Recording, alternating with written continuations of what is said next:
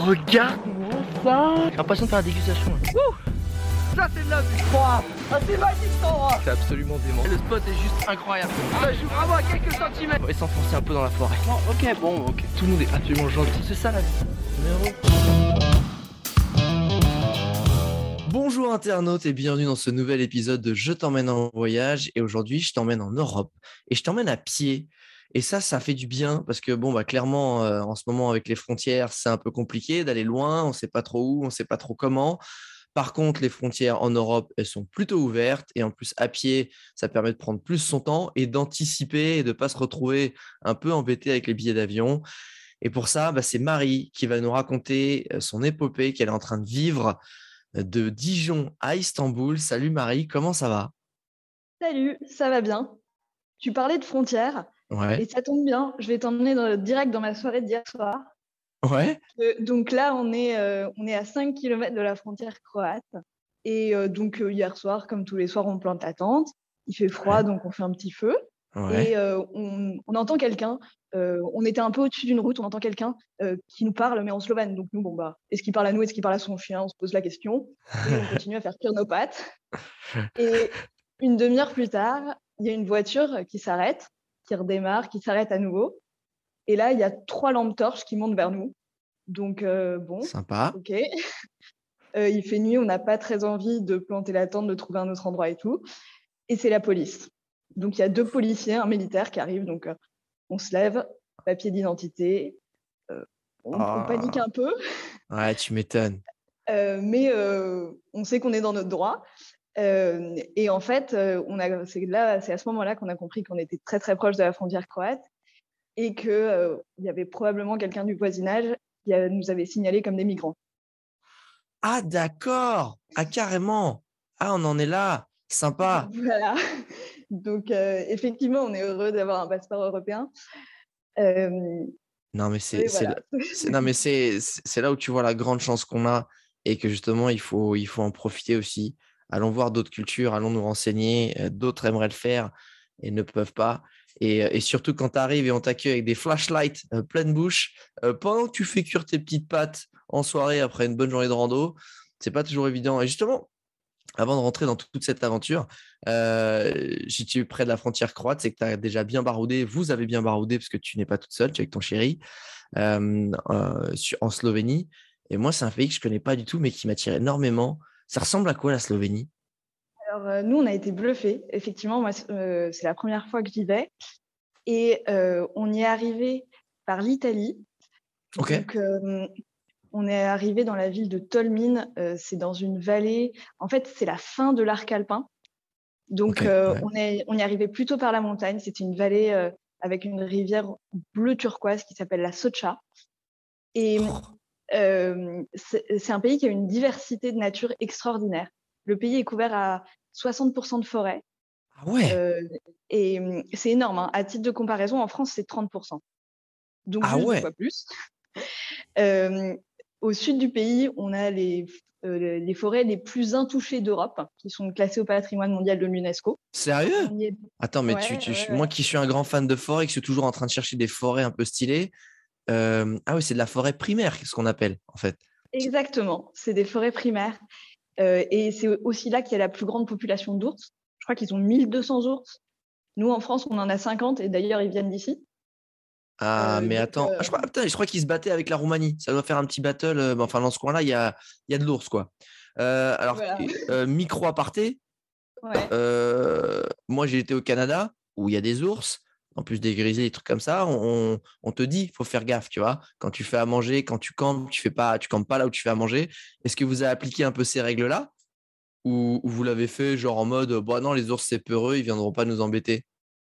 Alors, euh, on est un peu des optimistes dans l'âme, donc on est un peu dans ce mood-là. Euh, non, euh, c'est pas du tout les ours canadiens, c'est pas des grizzlies. Normalement, ils sont peureux. Alors, on nous a donné un conseil. C'est si on voit un ours, je monte sur les épaules d'Arnaud et je lève mes bâtons en l'air. Le conseil qu'on nous a donné, c'est de, de monter en fait, de se mettre l'un sur l'autre, les bâtons en l'air, pour être le plus grand possible et que l'ours pense qu'on est plus fort que lui. Voilà, très honnêtement. C'est un conseil vraiment nul. On va se- pas se le cacher. Tu es en pression, tu vois un ours qui t'arrive pas en tant que Français. D'accord? Tu as un sac de 15-20 kilos sur le dos. Donc tu dis, attends ma chérie, enlève ton sac toi aussi. Allez, maintenant je vais te prendre sur mes épaules. Tout ça de façon très calme, très détendue quand tu as un ours à 5 mètres de toi. On va dire, euh, est-ce qu'ils est t'ont donné un conseil qui peut vraiment te sauver ou pas? Ou peut-être juste crier et faire des grands signes, non? Alors, je pense effectivement que ce serait plutôt notre réflexe, mais si tu as un conseil pour les ours, je le prends. moi, c'est un peu ça, hein, c'est se faire le plus grand possible. Mais euh, moi, on m'avait dit, de toute façon, en général, tu serais tout seul potentiellement, parce que c'est aussi là, quand tu es deux, tu fais tout de suite plus peur que quand tu es tout seul. Et c'est de, bah c'est de, faire, c'est de te faire grand, c'est de pas euh, tourner le dos, et c'est de reculer tranquillou, c'est de crier, et voilà. Tu un peu, tu donner l'impression que tu es plus fort, ah, tout simplement. Après, euh, après on, on, évite d'être trop près, on évite de surprendre. En général, quand on se balade en forêt, euh, on, essaie de ne pas être trop euh, bah, en mode silencieux pour pas tomber nez à nez avec un ours. Puis voilà. Puis après, c'est le reste, c'est dame nature. Mais du coup, vous n'en avez pas rencontré? Vous, non, avez... on pas rencontré. Ah, ok, donc on est tout. Donc franchement, en mode bonne étoile, en mode ils sont assez peureux. Parce qu'il ne faut pas oublier que les ours aussi, pour ceux qui, qui ont envie d'aller visiter les forêts slovènes, euh, tu vois, ils ont, un, ils ont un odorat qui n'a rien à voir avec nous. Donc, je crois que c'est, je sais plus, fois 30 par rapport à nous. Donc, ce qui fait que si tu schlingues un peu, si tu as des odeurs d'humain, normalement, tu es détecté assez facilement aussi et ils vont s'écarter de toi parce que bah, tu schlingues pour eux. Voilà, tout simplement. Euh, à moins que tu aies des petits crackers dans le sac. faut faire non, gaffe alors ça, euh, le soir, on suspend toute la nourriture euh, dans les arbres, comme ça. au pire, s'ils veulent la bouffer, ils s'attaquent. Ah, ah non, mais d'accord. Il y a... Non, mais attends, il y a quand même il y a quand même des précautions d'usage qui sont quand même respectées. Moi, je pensais que vous étiez quand même la fleur au fusil, genre, bah non, t'inquiète, ils ont pas. Non, vous prenez, vous compartimentez, on va dire, dans un sac toute la nourriture et vous, vous mettez une corde, j'imagine d'escalade, un petit truc un peu solide à une branche et vous et puis vous, vous suspendez tout ça, on est d'accord? C'est ça, oui, on a, on a la nourriture dans des petits filets qu'on suspend aux arbres, mais bon, ça on l'aurait fait pour les renards, pour les sangliers, pour les animaux. Ah ouais, ok. dormir tranquille. Oui, ouais, on sait jamais. Ouais, tu m'étonnes. Et excuse-moi, du coup, je t'ai coupé. C'est la petite parenthèse ours qui est quand même stylée, on va pas se le cacher. Euh, on était dans les forêts primaires de Slovénie. Tu m'as dit qu'il y avait une grande diversité. Mais justement, moi, je, voyais ça euh, très montagneux et très forêt de pins. Euh, tu vois, la Slovénie, non Je me trompe complètement. ouais, alors, du coup, l'est du. Non, pardon. L'ouest du pays, qui est côté Alpes, est très montagneux. Ok. Et ensuite, on est plutôt sur un paysage vallonné avec beaucoup, beaucoup de forêts.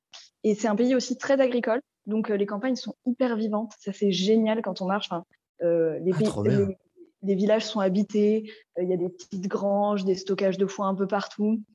Oh, et les, villages sont vraiment tout petits, mais très vivants. ce qui est hyper agréable et qui nous change pas mal, bah, par exemple, du nord de l'Italie où on était juste avant. Ouais. Ah bah et là, bah, ça, va faire trois semaines qu'on est ici. On traverse vraiment le pays d'ouest en est. et on a une diversité de paysages qui est dingo. tu vois, c'est pareil, je ne me serais pas du tout attendu à une, comme tu dis, une je pensais que c'était beau, mais qu'il n'y ait pas du tout une diversité de paysages. Ça veut dire, en fait, les forêts de l'ouest n'ont rien à voir avec, les, on va dire, les paysages et les forêts de, de l'est. C'est un peu ça. Bah, c'est pas du tout le même relief, du coup, forcément, c'est pas les mêmes arbres. Parce que, mmh, oui, comme je te disais, euh, l'ouest, c'est vraiment euh, la fin des Alpes. Euh, tandis que l'est, c'est plutôt vallonné. On, se rapproche de la vallée du Danube. donc voilà, c'est plus vert et agricole. Génial. Et du coup, bah, je vais revenir. Merci pour cette petite introduction sur la Slovénie qui devient de plus en plus populaire. Je sais qu'il y, a pas mal de youtubeurs aussi qui sont allés, qui ont, mis en lumière cette, bah, cette nature, ces paysages assez incroyables. Et je le rappelle, juste à côté de chez nous, c'est quand même fou. Donc, euh, profitons-en des forêts primaires. Je sais qu'il y en a aussi. Euh, j'en avais aussi quand j'étais euh, en Albanie, dans la vallée de Valbona, et c'est une forêt primaire dans les Alpes. C'est, c'est, en fait, c'est dingo. C'est comme tu dis, tu te retrouves avec des rivières bleu turquoise. Tu as des mousses, des lichens de partout. Tu as des arbres qui, qui en fait, dont les racines ont pris possession sur les rochers parce qu'en fait, ils ont eu le temps. On les a jamais touchés, on les a jamais embêtés. Donc, c'est assez impressionnant. Et du coup, pour faire ce trip, Dijon-Istanbul, déjà, euh, chapeau, euh, on t'est sorti du truc euh, Paris-Istanbul, tu vois. on t'a dit, tu, on commence de là où on est, c'est Dijon, c'est bien, on se prend pas la tête, la moutarde, elle est connue aussi, il n'y a pas de raison. comment on se prépare à ça, en fait? Parce que là, c'est quand même un trip à pied où en plus, là, on attaque l'hiver. Donc, euh, comment vous avez combien de kilos? Qu'est-ce que vous avez pris avec vous? Si des gens ont envie de le faire euh, de façon pragmatique, si on n'est pas des cadors, qu'est-ce qu'on va mettre dans son sac? Alors, euh, nous déjà, on est petits. Donc, tout à l'heure, ça veut dire quoi? Attends, ça veut dire quoi ça? Ça veut dire quoi, Marie? On est petit.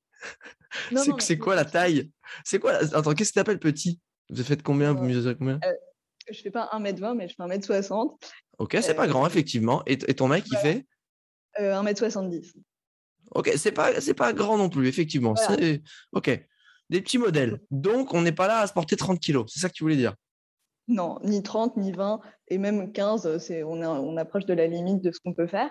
Donc, on est gentiment sportif, mais voilà, on n'est pas des fous de la montagne à la base. donc, on a déjà essayé de, de se dire, il ne faut pas que notre sac nous handicape. Euh, le premier challenge de notre voyage, euh, c'est de traverser les Alpes.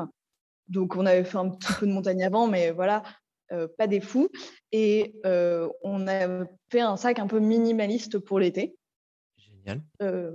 donc, un conseil qu'on donne souvent en randonnée, c'est un peu que le sac parfait, ce serait 10% de son poids. Le sac où on est tranquille de ne pas se blesser, c'est autour de 20% de son poids. Donc, nous, on a essayé de ah. taper au milieu. On s'est dit 15%. C'était un peu l'objectif été, dans lequel on est arrivé assez facilement. Super. Donc, on atterrit sur un sac à. Alors. What Attends, 10% de votre poids? 15% Attends, attends, mais si, tu fais, si tu fais 40 kilos, ça fait 5 kilos de sac 5-6 kilos de sac Quoi? Non. cet été, j'étais à 6 kilos et demi. Ah ouais Et Arnaud, 7 kilos et demi sans l'eau et la nourriture. Donc, euh, ah, ah, ok, tu me rassures. Ces gens-là, ils vont avec un caleçon. C'est. D'accord. Non, non, mais en fait, veux dire la structure de base, l'équipement de base, c'est une, je trouve que c'est une super référence que je ne connaissais pas. Euh, donc, il y a quoi dans, dans ces 10-15% euh, Qu'est-ce que vous avez mis? Alors, déjà, on fait tout en tente. Donc, il y a une tente. Pour cet été, on a pris une tente assez légère qui pesait que 900 grammes. Donc, bah, c'est une tente MSR, c'est ce qui se fait de plus light. et ensuite, c'est con, hein, mais deux t-shirts, de, de pas plus. Et ensuite, pour l'hiver, là, on est en train de s'équiper un peu plus parce qu'effectivement, on rentre dans le dur. Et là, il faut deux doudounes, un collant en laine, euh, une, capuche, un bonnet, euh, des gants, des surgants pour pas trop euh, se mouiller les mains. Mais, mais, ça, en plus, ça se porte assez facilement puisque finalement, tu le portes pas dans un poids mort concentré, on va dire, mais tu le portes sur toi. Donc, c'est réparti sur tout ton corps et c'est finalement pas. Le... Tu sens le poids en plus ou pas avec cet équipement ou pas tant que ça finalement? Entre l'été et l'hiver, mon sac a pris 1,7 kg. Ah, mais ça va ah, mais c'est vraiment, tu le sens vraiment dans les pattes, le kilo. Ouais, en même temps, au bout d'une journée, j'imagine que tu me bah, m'étais dit, tu aurais doublé, moi. non, euh, on s'est habitué au, poids du sac et donc on va s'habituer au poids du sac euh, d'hiver. Et puis on ne traverse pas les Alpes, on est sur un relief euh, vachement plus tranquille, vu qu'on n'a pas, on n'a pas prévu d'aller en montagne cet hiver pour justement pas avoir tout l'équipement euh, dont on a besoin quand on fait de la rando dans la neige. Donc on n'a pas de raquettes, pas de crampons, tout ça, euh, ce qui permet aussi de limiter un peu le poids de l'équipement d'hiver et euh, d'avoir un peu moins de difficulté à porter le sac. Alors question technico-survivor. maintenant qu'on sait à peu près ce que, ce que tu mets dedans, donc c'est deux t-shirts, voilà, il y a quasiment, enfin en vrai, il y a quasiment rien. Hein. C'est l'été, en tout cas la, la partie été, c'est vraiment minimaliste. Il y a tapis de sol, je pense, un peu sympa et, sac de couchage. Et il doit y avoir une gourde aussi. Et, le reste, c'est rien du tout. C'est de la bouffe et de l'eau. justement, en termes de d'eau, déjà, vous avez, c'est un camel bag, c'est combien de litres Et en termes de bouffe, qu'est-ce que vous achetez et tous les combien de jours? Alors, sur l'eau, on utilise des bouteilles d'eau et une poche à eau. C'est ce qu'il y a de plus léger, c'est plus léger que les gourdes. Et on a une paille filtrante donc ça, ça nous a bien aidé dans les Alpes pour justement pouvoir compter sur les ruisseaux. Il y a même un soir, on pensait trouver une source. Au final, on a trouvé une flaque. Bah, avec la paille filtrante, on était tranquille. On, a bu dans la flaque. Quoi. Et c'est quoi? Et vous êtes jamais tombé malade, on est d'accord? Non, jamais. Et quelle est la marque de cette paille? C'est Live Straw Exactement. Ah, Straw Sawyer Mini. Euh, voilà. Donc, euh, c'est le système le plus efficace. En plus, c'est hyper bien fait parce que pour la laver, il faut injecter de l'eau en sens inverse. Donc, c'est pas un truc où il faudrait trouver un filtre de rechange au milieu de la Serbie. Euh, non, c'est juste immortel. Ah ouais Putain, c'est génial, ils sont trop forts. Mais je sais qu'ils en avaient emmené pas mal en Afrique, justement, parce que bah, la plupart des eaux sont pas très potables, que ceci, il y a des, beaucoup d'eau stagnante. Et même dans une eau stagnante, les mecs, ils arrivent à filtrer les bactéries, les virus, les trucs, les machins. Donc ça, c'est franchement, et ça, c'est d'un côté Survivor, mais le côté écolo, c'est que tu vas. Moi, je l'ai là, tu vois, par exemple, quand j'étais en Amérique du Sud, j'ai acheté zéro bouteille d'eau parce que j'avais une gourde filtrante en fait, et je prenais l'eau du robinet. Donc, ce que tu fais jamais, hein, on est d'accord. Euh, bah, suis jamais tombé malade. Et bah, d'un point de vue économique, tu peux dire que ça t'économise aussi de l'eau parce que c'est assez cher en fait, l'air de rien, dans ces pays-là. Et pas de plastique, pas de bouteilles en plastique. Et ça, on aime bien quand même. Donc, il n'y a, que, a que du bénéf à lâcher, je pense, c'est 50 balles, 60 balles dans une gourde filtrante ou une live straw.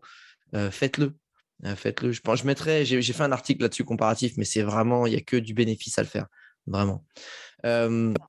ok. Et, Ouais, et ensuite. la nourriture. Ouais. Euh, niveau réchaud, euh, cet été, on avait un réchaud à bois. Donc, ça aussi pour. Euh, un réchaud à. What? À bois? Je n'avais jamais entendu celle-là. Comment ça, un réchaud à bah, bois? Ça s'appelle un feu, en fait. C'est un feu de camp, en fait, ça, Marie. ça fait mieux, réchaud à bois, quand même. Ouais, c'est beaucoup. en fait, c'est un, un, petit triangle en aluminium qui se monte et qui permet de cadrer le feu, donc euh, de faire de son feu de manière beaucoup plus sécurisée, et aussi de pouvoir faire un feu de brindille. Euh, c'est-à-dire qu'on arrive à faire chauffer de l'eau euh, sans mettre des bûches. c'est vraiment, voilà, c'est un petit feu qu'on peut faire du coup en sécurité dans la forêt, et ça permet de ne pas avoir à porter son carburant, parce que quand on fait une ah. deux semaines, on peut acheter du gaz, mais ah yes. Nous on peut pas s'approvisionner en gaz toutes les deux semaines. Donc, le bois a cet avantage-là. Et puis, le jour où on sait qu'il va pleuvoir, eh ben, on ramasse du bois sec et ce jour-là, on porte un peu son carburant. Attends, mais si je ne connaissais pas. Que, on balance une marque, balance un nom, vas-y, qu'on puisse voir ce que c'est. alors. De tête. Ça s'appelle. Celui qu'on a, il s'appelle Bushcraft, mais il y a Vargo qui en fait un pas mal aussi.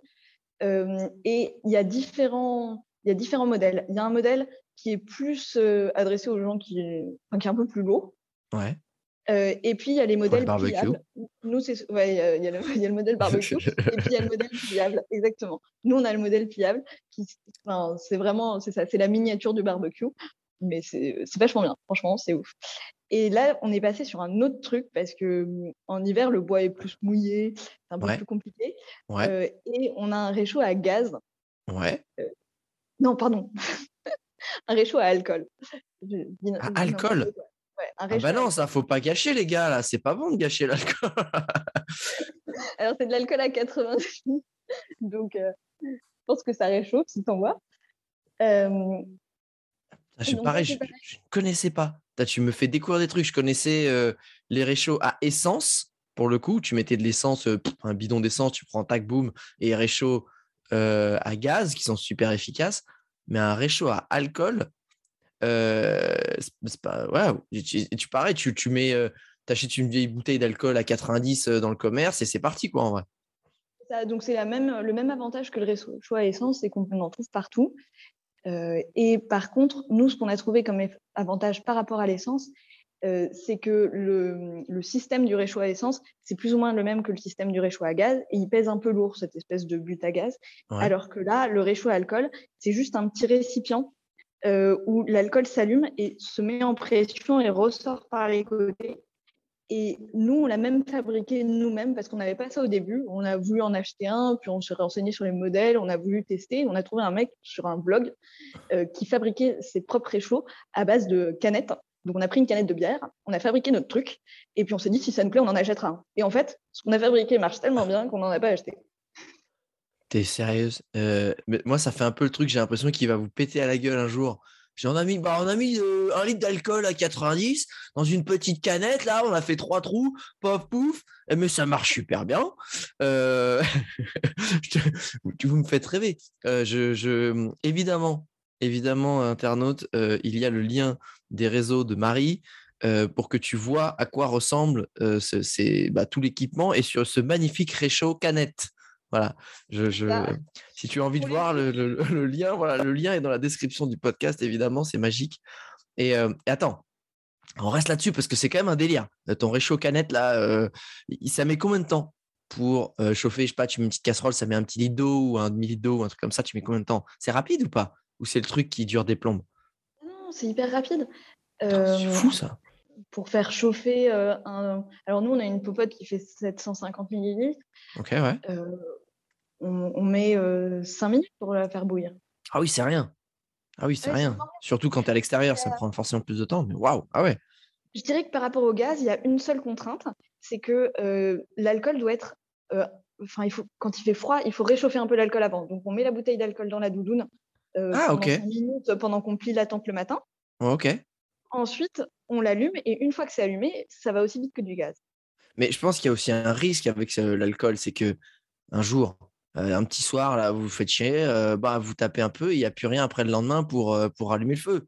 Ça, ça peut, tu vois, c'est ça, il y a la tentation de l'alcool à 90 de taper dedans. Mais l'avantage, c'est que si vous faites inviter par bah, les mecs de la campagne, ils te sortent l'agnole, tu es en galère, tu peux le mettre dans ton réchaud potentiellement. Je, pense que... Est-ce que vous avez essayé de, de l'autre alcool que de l'alcool à 90 pour savoir si ça pouvait marcher en vrai?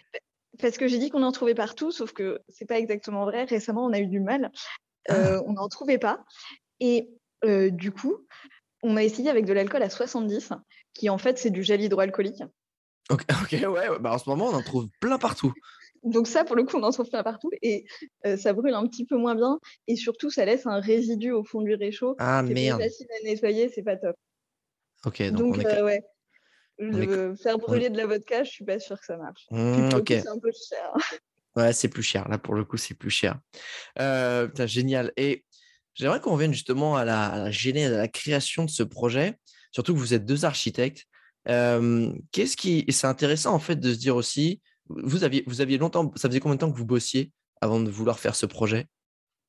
On a bossé trois ans. Trois ans.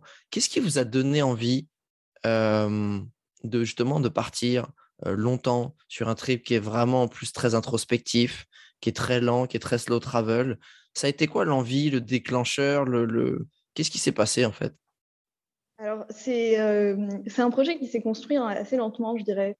Euh, mais il y a un truc dont je me souviens. En fait, avant de commencer à bosser, entre nos études et notre premier boulot, on a fait le chemin de Saint-Jacques. Ah ok, ouais. donc le chemin de Saint-Jacques, on avait fait une semaine par-ci, une semaine par-là, puis un jour, on s'est dit, en fait, au bout d'une semaine, euh, quand on sent plus le poids du sac à dos et qu'on s'est fait des potes, c'est là qu'on a envie de continuer à marcher. Donc, on a envie de le finir d'un coup. Et là, on a pu prendre un mois et demi à la fin de nos études euh, pour finir le chemin de Saint-Jacques. Et je me souviens, on était peut-être à 50 km de Saint-Jacques et on a commencé à regarder sur nos portables les trails les plus longs qui existent dans le monde. Donc, euh, on a regardé les trucs aux États-Unis, ah ouais. on a découvert les JR européens. Et en fait, euh, je pense que c'est à ce moment-là, on s'est dit juste, mais attends, Saint-Jacques, un mois et demi, c'est court. Et qu'est-ce que vous avez aimé dans On a déjà reçu quelqu'un qui, euh, qui, a fait les chemins de Saint-Jacques et j'en entends régulièrement parler parce que c'est finalement un, trail très safe en Europe qui permet, ben, notamment pour les femmes qui ont besoin de se retrouver avec elles-mêmes ou je sais pas, de trouver des réponses, de se dépasser, de le faire par exemple, mais pas que, pas que pour les femmes d'ailleurs. Et qu'est-ce que vous, vous avez kiffé? C'est quoi que vous en avez Pourquoi ça vous a donné envie en fait d'en refaire d'autres? Parce qu'au bout d'un mois et demi, tu as traîné tes guettes, tu as porté ton sac, on pourrait se dire, ouais, c'est bon, quoi. Non, vous, ça vous a donné envie. Qu'est-ce que vous vouliez rechercher dans un autre trail? Alors, le chemin de Saint-Jacques, c'est un truc génial, c'est que tout le monde marche dans la même direction. Et du coup, on ah. croise toujours les mêmes gens et on avance, on se retrouve. Et au final, je pense qu'il n'y a personne qui fait vraiment ce chemin-là seul, à moins de vouloir, à moins de d'insister pour marcher seul. Mais nous, on n'a fait que des rencontres et voilà, le fait de recroiser les gens et de savoir qu'on va les recroiser, ça invite aussi beaucoup plus à la conversation. Et on a fait plein de rencontres géniales. Et je pense que là, on cherchait à sortir un peu plus de notre zone de confort par rapport à Saint-Jacques. Parce que Saint-Jacques, c'est un peu le club maître de la rando. Tu arrives, tu as ton on te dit là, tu as une supérette, là, tu as une auberge, ici, tu as un point d'eau, tout est tracé, donc c'est hyper confortable pour se lancer. C'est hyper sécurisant, comme tu disais. mais là, on a voulu aller un peu plus loin et tracer notre propre route. Quoi. Génial. Et qu'est-ce qui a, qu'est-ce qui a décidé cet itinéraire Dijon-Istanbul? Parce que comme tu dis, tu commençais à taper sur Google, plus long trail du monde. Il devait y en avoir une sacrée sélection. Qu'est-ce qui a fait que vous avez choisi celui-là? Bah, ah ben alors justement, entre Saint-Jacques et Dijon-Istanbul, il y a eu trois ans. Donc on a eu le temps de dire on va partir, on va se faire toute la cordillère des Andes. Non, on va traverser la Mongolie à vélo. on a fait le tour du monde plusieurs fois autour d'une bière. Et puis finalement, on s'est dit non, on veut partir à pied. Si on part à pied, euh, c'est pas pour partir en avion puis partir à pied. Il y a un côté aussi éco-responsable de si je travaille, enfin si je voyage lentement, euh, c'est en partant de chez moi. Alors, Dijon, c'est pas exactement chez nous. Il y a un truc que je t'ai pas dit. Ah merde Tiens, je pensais, je me suis dit, bah, Dijon. Euh, non, non, on est vraiment de Paris, mais on voulait pas partir de Paris. bah, c'est presque ça. On est de Paris. mais non. Si, si, on est de Paris. Euh, on est de Paris et on aurait bien voulu partir de Paris, mais on n'était pas prêt. Et on voulait traverser les Alpes. Et on s'est retrouvé dans un, un, moment où il fallait qu'on pose l'ADEME de notre boulot. Ouais. Et euh, il fallait traverser les Alpes en août parce que euh, traverser les Alpes, c'est déjà bien, on n'allait peut-être pas le faire en octobre. Euh, et du coup, on s'est dit, bah quoi, non, on va pas reporter d'un an, on va pas traverser les Alpes à une période où tous les refuges sont fermés, où il nous faut des raquettes. Et ben du coup, on va partir de là où il faut partir pour traverser les Alpes en août. En fait, vous avez vu combien, quel était le timing et vous avez dit, bon, bah, vas-y, boum, on plante la carte, le point de départ, ça va être là pour pouvoir le faire un peu dans les temps. C'est un peu ça. Ouais, c'est ça. Et puis parce qu'il y a beaucoup de choses à faire avant, euh, avant de pouvoir partir. Euh, Comme quoi? ah bah, Il y a quelque chose qui nous a pas mal occupé. Alors d'ailleurs, plus euh, Arnaud que moi, c'est que Noël avant de partir, donc on était en train de préparer notre itinéraire, de, voilà, de regarder les choses un peu dans le détail. Et on a fait une rando en famille et Arnaud a eu hyper mal au genou. Euh, oh, donc, petit flip, un peu stressant. Ok.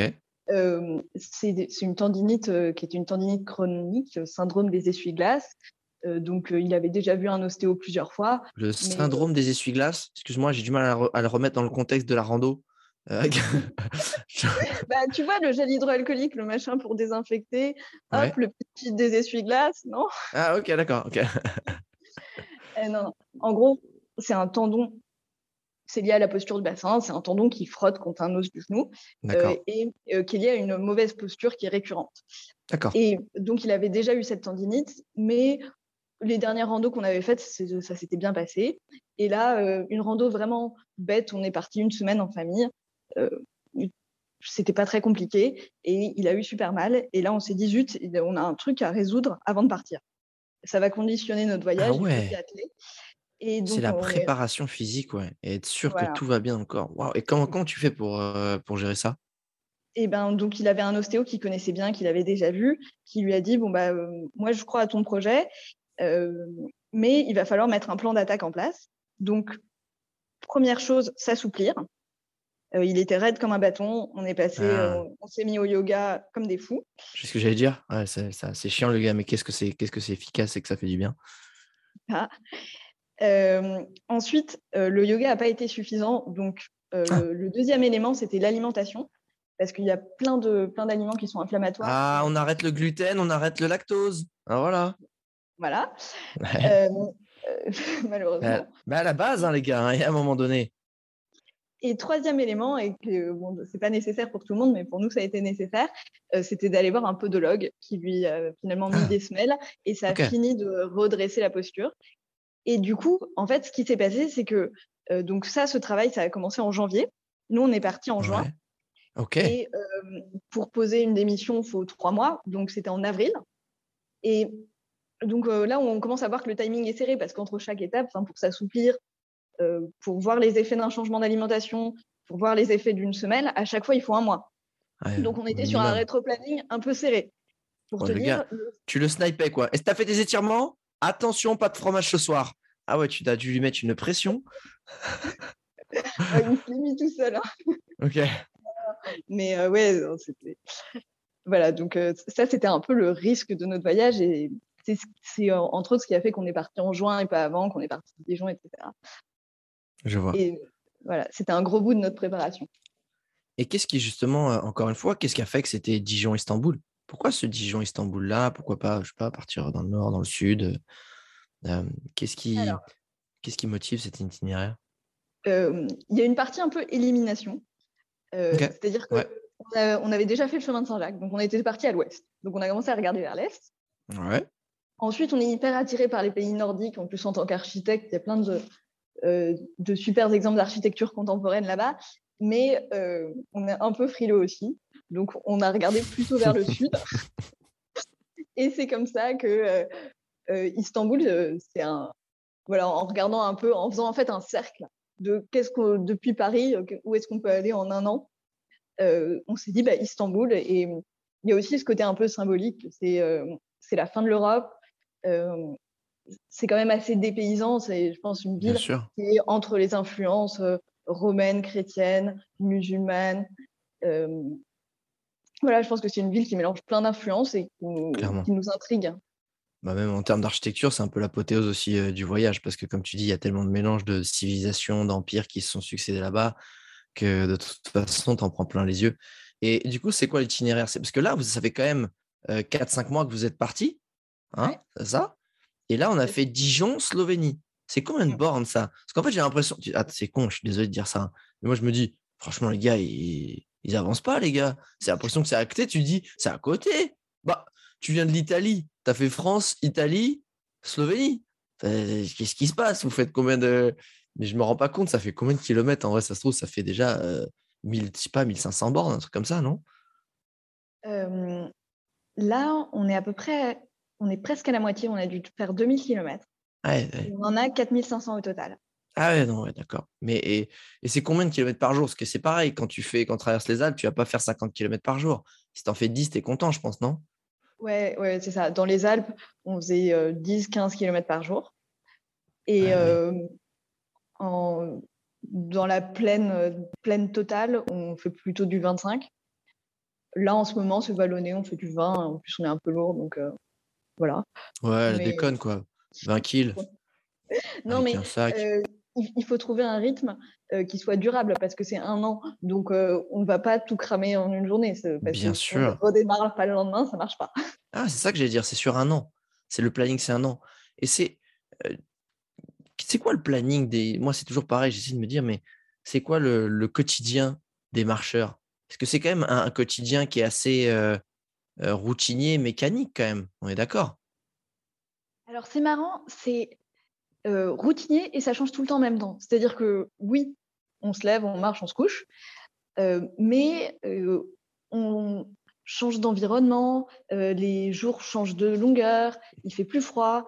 et au final, dès qu'on a, a l'impression d'être habitué, de s'être habitué à un rythme, et ben, ce rythme est obligé de se transformer parce que bah, il fait nuit plus tôt. Euh, on est passé en montagne, du coup, on cherche pas les endroits de bivouac de la même manière. Euh, voilà, donc c'est vraiment pas une routine euh, lassante de ce point de vue-là.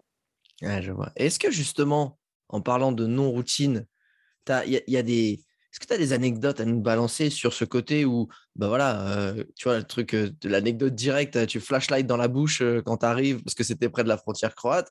C'est qu'est-ce qui fait, quelles sont les anecdotes qui ont pimenté, épicé un peu cette aventure, que ce soit peut-être en bien ou peut-être aussi malheureusement en moins bien? Est-ce que tu en as qui te viennent en tête comme ça? Bah, Je dirais que c'est souvent des rencontres parce que c'est les, les, autres qui amènent un peu l'inattendu. Forcément. par exemple, la semaine dernière, euh, bah, il y a ma famille qui est venue marcher avec nous.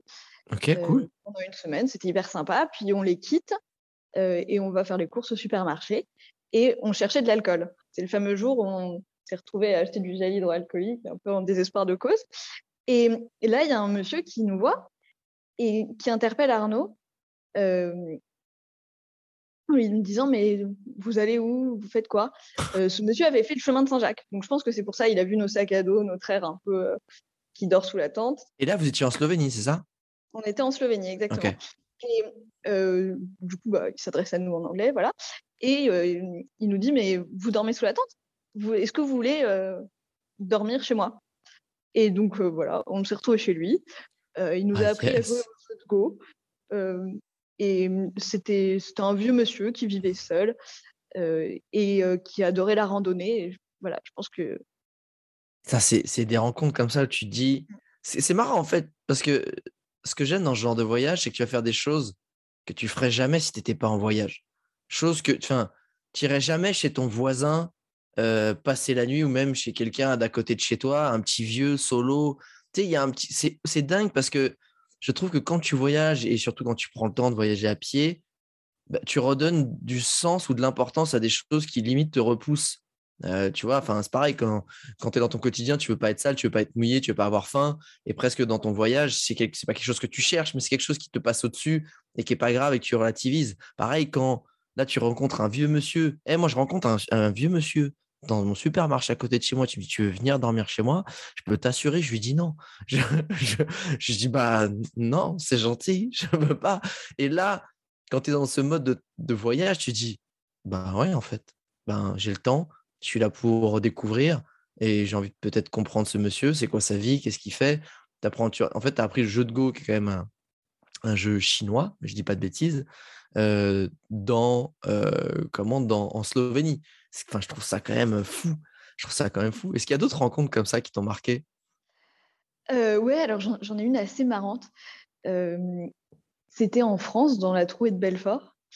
et donc, on pose la tente euh, au bord d'un petit étang, à côté d'un village. C'est une heure de pique-nique au bord de l'étang. Et là, il y a un monsieur qui arrivait avec son fils. Euh, et euh, je pense que c'était un monsieur qui n'avait pas beaucoup voyagé, voire pas du tout. Et il arrive vers nous. Et, mais vous allez à Istanbul Istanbul Il nous l'a fait répéter mais dix fois. Et il était là, mais ça c'est dingo quand même. Et puis il prenait son fils, mais ils vont à Istanbul et puis là, une phrase qui nous a vraiment fait exploser de rire. Il nous a dit Oh là là, vous me ramenez du taboulé. et je sais pas pourquoi. Istanbul, c'était le taboulé. Euh, voilà. Euh. mais et attends, mais comment il a pu savoir? C'est marqué sur votre sac? Non, mais non, on a discuté un petit peu. Ah ok, je me suis dit ouais, euh, c'est possible. Tu sais, il y en a ils mettent ça sur leur van, sur leur sac, tu sais, de, de, leur, leur projet.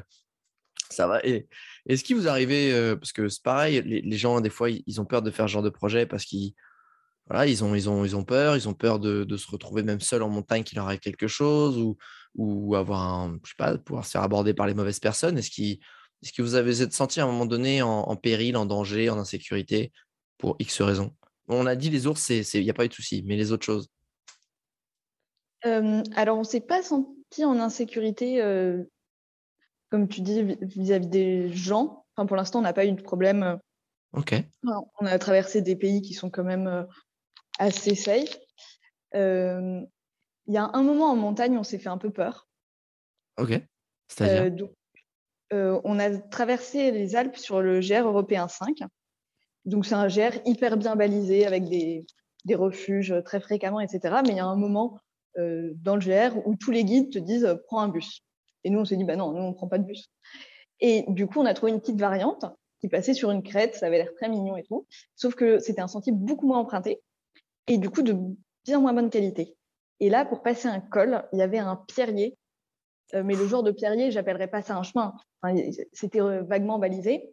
Euh, c'était des pierres, des grosses pierres qui pouvaient se péter la gueule à tout moment. Quoi. Exactement. Donc Arnaud monte d'abord. il me dit reste sur le côté, il y a tout qui s'écroule. Donc bon, il monte comme il peut. Et là, moi, j'ai suivi. Et à un moment, bah, je ne sais pas ce que j'ai fait, mais il y avait juste tout qui s'écroulait sous moi. Donc, je me suis allongée dans les pierres en me disant, ça va répartir le poids et tout. Sauf qu'après, je ne savais plus sur quelle partie de mon corps m'appuyer parce que j'avais l'impression que dès que je m'appuyais un tout petit peu plus sur un pied que sur l'autre, je descendais d'un cran. Quoi. Et là, ah ouais. ouais. là, là j'étais pas bien. Le cœur qui s'emballe. Ok, on respire. J'ai réussi à reprendre appui, on est monté jusqu'en haut. on s'est arrêté au col, on a fait une petite pause. Mais ça, ça c'est. Enfin, tu vois, quand tu me dis insécurité, c'est direct à ça que je pense. Bah, pour ceux qui n'ont jamais vu ce que c'est qu'un pierrier, c'est comme une, côte, une pente, mais au lieu d'avoir de la terre ou des gros rochers, c'est que des gros. C'est une espèce de. de, c'est des rochers, des, des, bah, pierres, des, cailloux qui sont de différentes formes mais qui font un, un, un, ébouli en fait. Et dès que tu poses le pied dessus, donc tu as des pierriers qui sont très euh, safe, sécurisés, c'est des grosses masses de roches, et d'autres où ben, tu as, un effet sable-mouvement. Tu, tu poses le pied dessus et, et tu, tu, bah, tu, tu tombes, tu fais, tu appuies en fait sur les pierres qui, qui s'écroulent tout doucement. Et le problème du pierrier, c'est que c'est comme le sable mouvement, ça peut t'absorber. En fait, tu, tu, il que ta cheville elle passe entre deux pierres, boum bam, tu te fais broyer en fait. et c'est ça qui n'aurait pas été drôle, hein, hein Marie? Non, c'est pas drôle du tout. Non, clairement, ça n'aurait pas été drôle. Est-ce que, est-ce que juste dans votre démarche de faire ce voyage, il y avait que un, parce que là, on, voyait que c'était cool de marcher. Vas-y, on va faire ce trail, ça va être un truc pour nous. Mais c'était quoi le, but personnel de ça Au-delà de la découverte et de se prendre un moment, qu'est-ce que, qu'est-ce que vous cherchiez? C'était quoi l'émotion que vous avez cherché C'était quoi? C'était la liberté? C'était on a marre du stress parce qu'on sait que bah, les archis, ça bosse beaucoup, beaucoup, beaucoup. c'était quoi un peu le but au-delà du, côté waouh de la balade? Enfin, de la balade, de, de, de ce projet. C'est une bonne question. Attention, il y en a plein d'autres des bonnes questions qui peuvent arriver à tout moment. alors, je pense qu'il y a une part de défi sportif. Besoin de se prouver dans la vie. Ok. Voilà. Et, et aussi, il y a quelque chose de très particulier au fait de vivre avec le moins de choses possible. C'est-à-dire que bon, on, on n'est pas euh, en train de partir euh, sans argent euh, en demandant l'hospitalité partout. On, a un bon équipement, on, voilà, on a fait des économies pour faire ce voyage, etc. Mais quand même, en étant dans la nature et en portant sa maison sur son dos, on ne peut pas se permettre d'avoir plus que ce dont on a besoin. Et ça vous a fait vous sentir comment ça? Bah, C'est un sentiment, j'ai un peu du mal à le décrire, mais euh, on se sent plus proche des gens, plus proche de soi-même, plus proche de la nature. Euh, ça fait du bien. Franchement, quand on vient d'une vie parisienne, euh, c'est pas mal. Et à ton avis, c'est dû à quoi ça? C'est bête, mais c'est dû à quoi le fait de. Qu'est-ce qui fait que le fait d'avoir moins ou peu, ou le, on va dire bah, le strict nécessaire, comment ça se fait que tu te sens plus proche des gens, même de toi? On n'est pas, on pas déconcentré par le matériel, on a, on a des envies qui correspondent à nos besoins et qui vont pas beaucoup plus loin. Euh, et on est plus, euh, on est plus attentif à ce qui se passe autour de nous. Euh, en fait, on a tellement peu de choses, même pour se distraire, même pour passer le temps, si on s'assoit dans un parc, on n'a on n'a pas de on n'a pas de batterie, on n'a pas de bouquin. Enfin, on a une liseuse, mais voilà, on a peu de choses euh, pour rester centré sur soi-même et du coup, on va plus regarder à l'extérieur et on va plus aller chercher la rencontre et être euh, et en ah. profiter et en plus la savourer. Ça, c'est intéressant. C'est-à-dire que c'est vrai, c'est super ce que tu dis dans le sens où effectivement, dans notre quotidien, on a tous les convenances pour nourrir notre kiff intérieur que ce soit des petits gâteaux dans le placard, que ce soit aller sur Netflix, que ce soit le téléphone pour les messages ou peu importe. Et que là, en fait, avoir le minimum, bah, tu n'es plus tourné vers ton petit nombril, mais tu es obligé d'aller trouver le, l'épanouissement, le plaisir, le bonheur ailleurs, en fait. Et tu vas tourner vers, euh, bah, tu vas t'ancrer peut-être plus quand tu regardes les choses, tu les regardes intensément. Parce qu'en fait, il y a un truc que j'avais remarqué aussi dans différents voyages, même différentes expériences comme j'ai pu faire comme Vipassana, c'est que quand ton cerveau il sait qu'il a pu, il accès à sa dose de dopamine euh, régulière dans laquelle il, a l'habitude d'avoir, que ce soit le téléphone, que ce soit euh, peu importe les coups de à des potes, ou peu importe, ou encore une fois les petites choses qu'il aime bien manger, qui va te pousser lui à aller chercher parce que lui il a besoin de sa dose de dopamine. Quand il le sait qu'il l'a pas, il est super intelligent. Le, subconscient est très très puissant. En fait, il va te pousser lui-même à aller rechercher de la dopamine parce qu'il en a besoin, il en a envie. Mais du coup, bah, ça va te recentrer sur autre chose. Et du coup, il est en mode bah, vas-y, je vais regarder autour de moi, bah, tiens, je vais aller chercher la rencontre. Et, ça, et en fait, au lieu que le cerveau habituellement te pousse vers des trucs qui peuvent être un peu toxiques, hein, rester à scroller sur le téléphone, euh, bouffer des trucs qu'il ne faut pas, eh ben, il va avoir la même démarche, sauf que là, il va, vu que tu lui as privé de tous les trucs un peu toxiques, il va aller vers des choses super sains, en fait. Et ça, je, suis entièrement d'accord avec toi. C'est ce côté où tu, tu, en fait, tu redécouvres un peu ton toi et ton environnement, en fait. C'est un peu ça. C'est ça. Et il y a une dernière chose, donc on a un peu parlé de, défis sportifs, de se recentrer sur soi, d'aller vers les autres. Et euh, nous, en tant qu'architectes, euh, on aime aussi beaucoup euh, se renseigner sur ce qu'on voit. On est vachement dans l'observation et on essaye continuellement de comprendre un peu où on est, comment est-ce que le territoire façonne l'architecture, qui est aussi façonnée par la culture des gens, et de voilà, on est, un peu en constante observation et on essaye de se renseigner au fil de notre voyage. moi, j'ai une petite, petite liste de questions sur mon téléphone où dès que j'ai de la batterie, je fais une nouvelle recherche. Ah oui, alors telle roche qu'on voit tout le temps en ce moment, ça vient de ça. Ah, c'est pour ça que les maisons sont comme ça. et les gens, du coup, ils ont plutôt tendance à mettre la grange au sous-sol et à vivre à l'étage ou inversement selon les régions qu'on traverse. Donc, ça, c'est quelque chose on savait euh, qu'on avait envie de découvrir l'Europe et qu'on avait envie euh, de, euh, voilà, de mettre un peu en relation l'architecture, la culture, les territoires. Mais on se rend compte en marchant et en étant en fait juste deux que le fait d'aller creuser ces choses-là, de questionner notre environnement, ça nous apporte, enfin ça nourrit nos conversations et ça nous donne envie d'avancer. C'est devenu une vraie motivation dans le voyage. Ouais, puis en plus, c'est quelque chose que vous avez en commun. Donc ça nourrit aussi des conversations qui, qui doivent être, bah, pour le coup, quand tu archi, ça doit, être, doit être super stimulant en fait, de voir des nouvelles façons de penser, de, des, nouvelles façons d'aborder le bâtiment, la, construction. Donc ça va être, franchement, je, trouve ça canon. Et détail con, justement, on est d'accord que du coup, vous n'avez pas de batterie sur vos téléphones, vous avez, comme tu dis, tu n'avez rien en fait. C'est que c'est la vie simple life. Alors, cet été, on avait un panneau solaire Donc, c'est un, petit panneau solaire qu'on déroule sur le sac à dos, mais on l'a lâché parce que c'est le genre de truc qui fonctionne quand il y a du vrai soleil. Donc, c'était parfait pour les Alpes. Ok. Et là, là c'est il était devenu inutile et puis, comme on s'est un peu alourdi, voilà. Et, en bon parisien, mais comme citadin connecté et archi, en plus, on est tout le temps à donf, etc., à 2000 à l'heure. Et souvent, on n'a pas beaucoup de temps libre. Donc, quand on a du temps libre, on est en train de voir des potes, on est accroché à un hôtel, etc. Qu'est-ce que ça vous a fait de pas avoir votre tel, de plus avoir votre tel dans votre quotidien? Ça, Alors, ça fait du bien par certains côtés. Euh, de, de, en fait, c'est pas qu'on l'a plus, parce que quand même, euh, on, a un compte Instagram sur lequel on est assez actif. Euh, comme je te disais, on fait des recherches, on note des choses sur nos téléphones, on écoute des podcasts parfois. Ouais. Euh, mais euh, c'est plutôt qu'on va savoir pourquoi on l'utilise. Donc, on va pas scroller euh, pour scroller. Ça, ça n'arrive plus. Ça, a disparu. Et c'est pas une mauvaise chose. par contre, les moments où ça nous manque, c'est plutôt quand on en vient à se dire est-ce que j'appelle tel ami parce que ça va m'utiliser de la batterie? Et je sais pas quand est-ce que je charge mon téléphone la prochaine fois. Donc, je dirais qu'il y a. Il y a un côté isolement. Il y a un côté isolement qui vous pèse bah, par moment un petit peu. Surtout là, les, jours rallongent et donc on aimerait bien appeler un peu plus de gens et puis euh, c'est pas c'est pas toujours possible. Ça c'est intéressant. Euh, J'aimerais qu'on arrive euh, pour commencer à arriver sur la fin de ce podcast, mais sur l'aspect euh, ben, changement émotionnel intérieur. Qu'est-ce que toi, Marie, ça t'a sur les 2000 km que tu as déjà fait à pied, ça t'a apporté.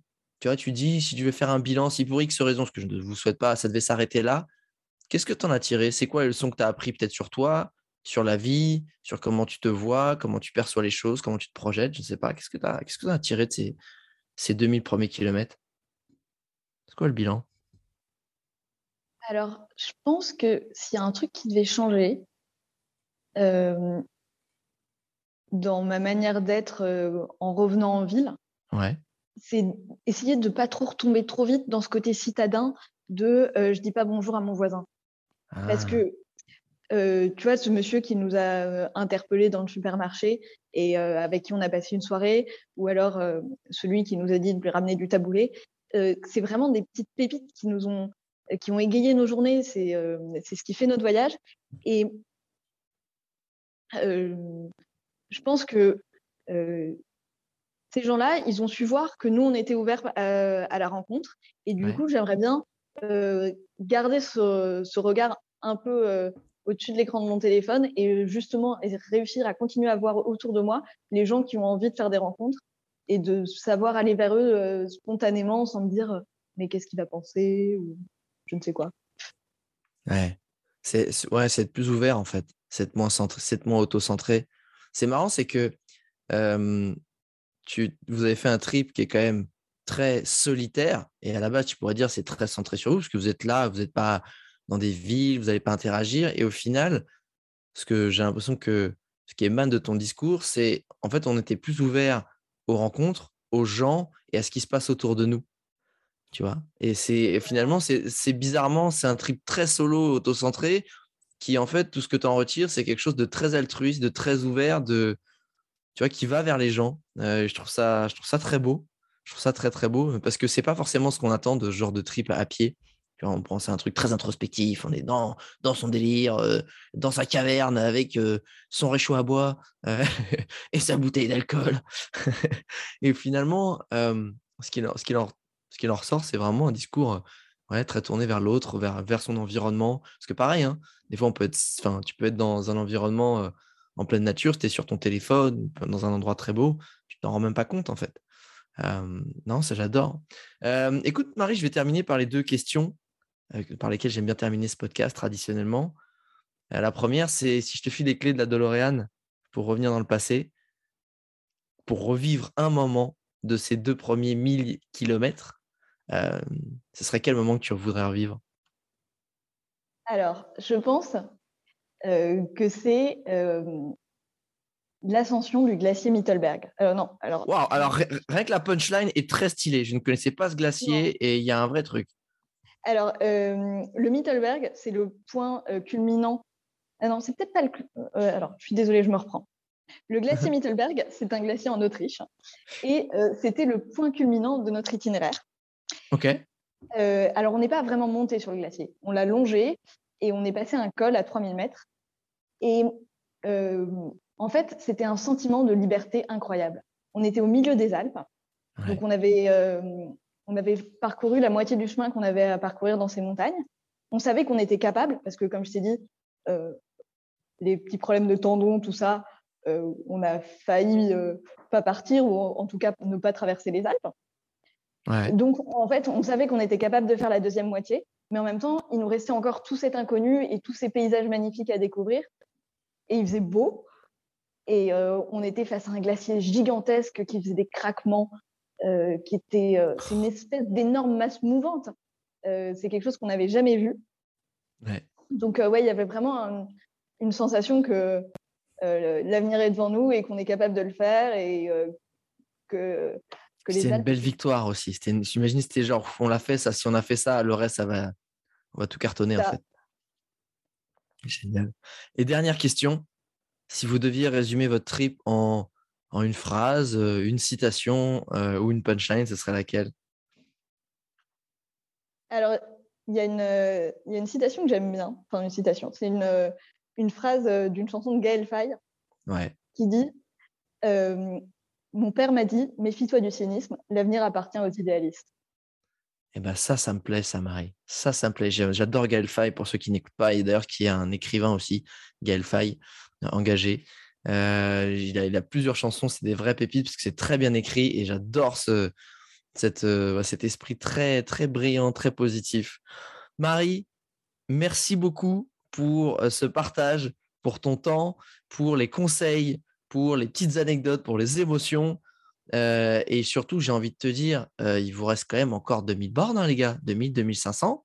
Il y a encore du boulot. C'est l'arrivée, c'est en juin prochain, du coup? Non, non, c'est en avril. Ah Il y, a, y a une sacrée partie hivernale quand même. là. C'est quels pays qui vont être traversés bientôt là? Croatie, Albanie C'est quoi? Euh, Non, alors là, on, va, on monte vers la Hongrie. On, on suit ah. le GR européen 7. Ensuite, on va arriver en Serbie. Bulgarie et Turquie. Ah ouais, ah, il y a quand même des beaux pays. En plus, on entend, c'est des pays on ne connaît pas trop. C'est pas les pays dont on entend le plus parler. parce que souvent c'est sur, sur la côte qui est un peu plus populaire. Eh ben écoute, euh, tu, tu, me renverras un message et tu me raconteras la fin de, pour que tu viennes raconter la fin de ce, de ce périple si tu en as envie. Ça marche? Ça marche. Eh ben écoute Marie, je t'envoie plein de belles ondes kiffez bien avec Arnaud la fin de ce voyage, profitez-en à fond, faites attention aux tendons, aux poignets, aux avalanches, aux pierriers et peut-être encore aux ours, on ne sait pas. Internaute, euh, si tu veux suivre les aventures de Marie et Arnaud jusqu'à Istanbul, euh, il y a tous les liens de leur Insta et de leur chaîne YouTube. Euh, et puis, ah, on n'a pas de YouTube, on a un blog par contre. Eh bien, tu as un blog, et eh ben, il y a tous les liens. Voilà, il y a tout ce que vous avez, ce sera c'est dans la description du podcast. Euh, et, encore une fois, je vous envoie plein de belles ondes. Bon courage et encore bravo de faire ce genre d'aventure. Je pense que la planète a besoin qu'on réinvente le voyage et le tourisme. Et c'est une très belle façon de le faire. Voilà. Donc encore une fois, merci d'être venu et je te dis à très vite. Ciao. Ciao.